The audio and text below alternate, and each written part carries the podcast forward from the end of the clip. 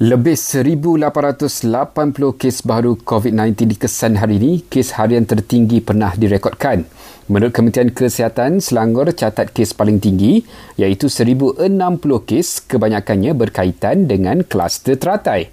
Sabah catat 289, Kuala Lumpur 196 dan Negeri Sembilan 41 kes.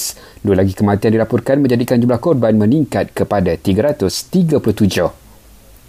Premis perniagaan seperti kedai makan atau restoran dibenarkan meneruskan perniagaan masing-masing sehingga 12.30 malam di kawasan PKPB.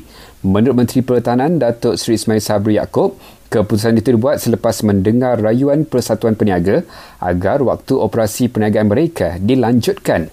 Mesyuarat bincang perkara ini dan akhirnya mesyuarat bersetuju untuk membenarkan pembukaan restoran dan juga perniagaan-perniagaan lain sehingga pukul 12 seperti kedai serbanika, convenience store, uh, petrol station, kedai runcit, ada kedai runcit kat bandar-bandar kecil, ada kedai runcit yang biasanya orang bergantung untuk membeli barang. Kita buka juga sampai pukul 12. Dalam perkara itu, Penjara Seremban dan Kuartus Penjara Seremban Negeri Sembilan akan laksanakan PKPD mulai esok hingga 7 Disember nanti ekoran peningkatan kes COVID-19. Manakala PKPD di Medan 88 di Bandar Baru Salak Tinggi Sepang ditamatkan Rabu ini disebabkan kes COVID terkawal.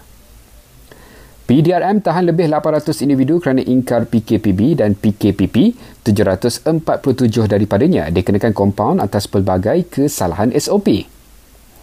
Dan akhir sekali pengurus Alif Satar sahkan ibu dan ayah penyanyi itu turut positif COVID-19 dan menerima rawatan di hospital.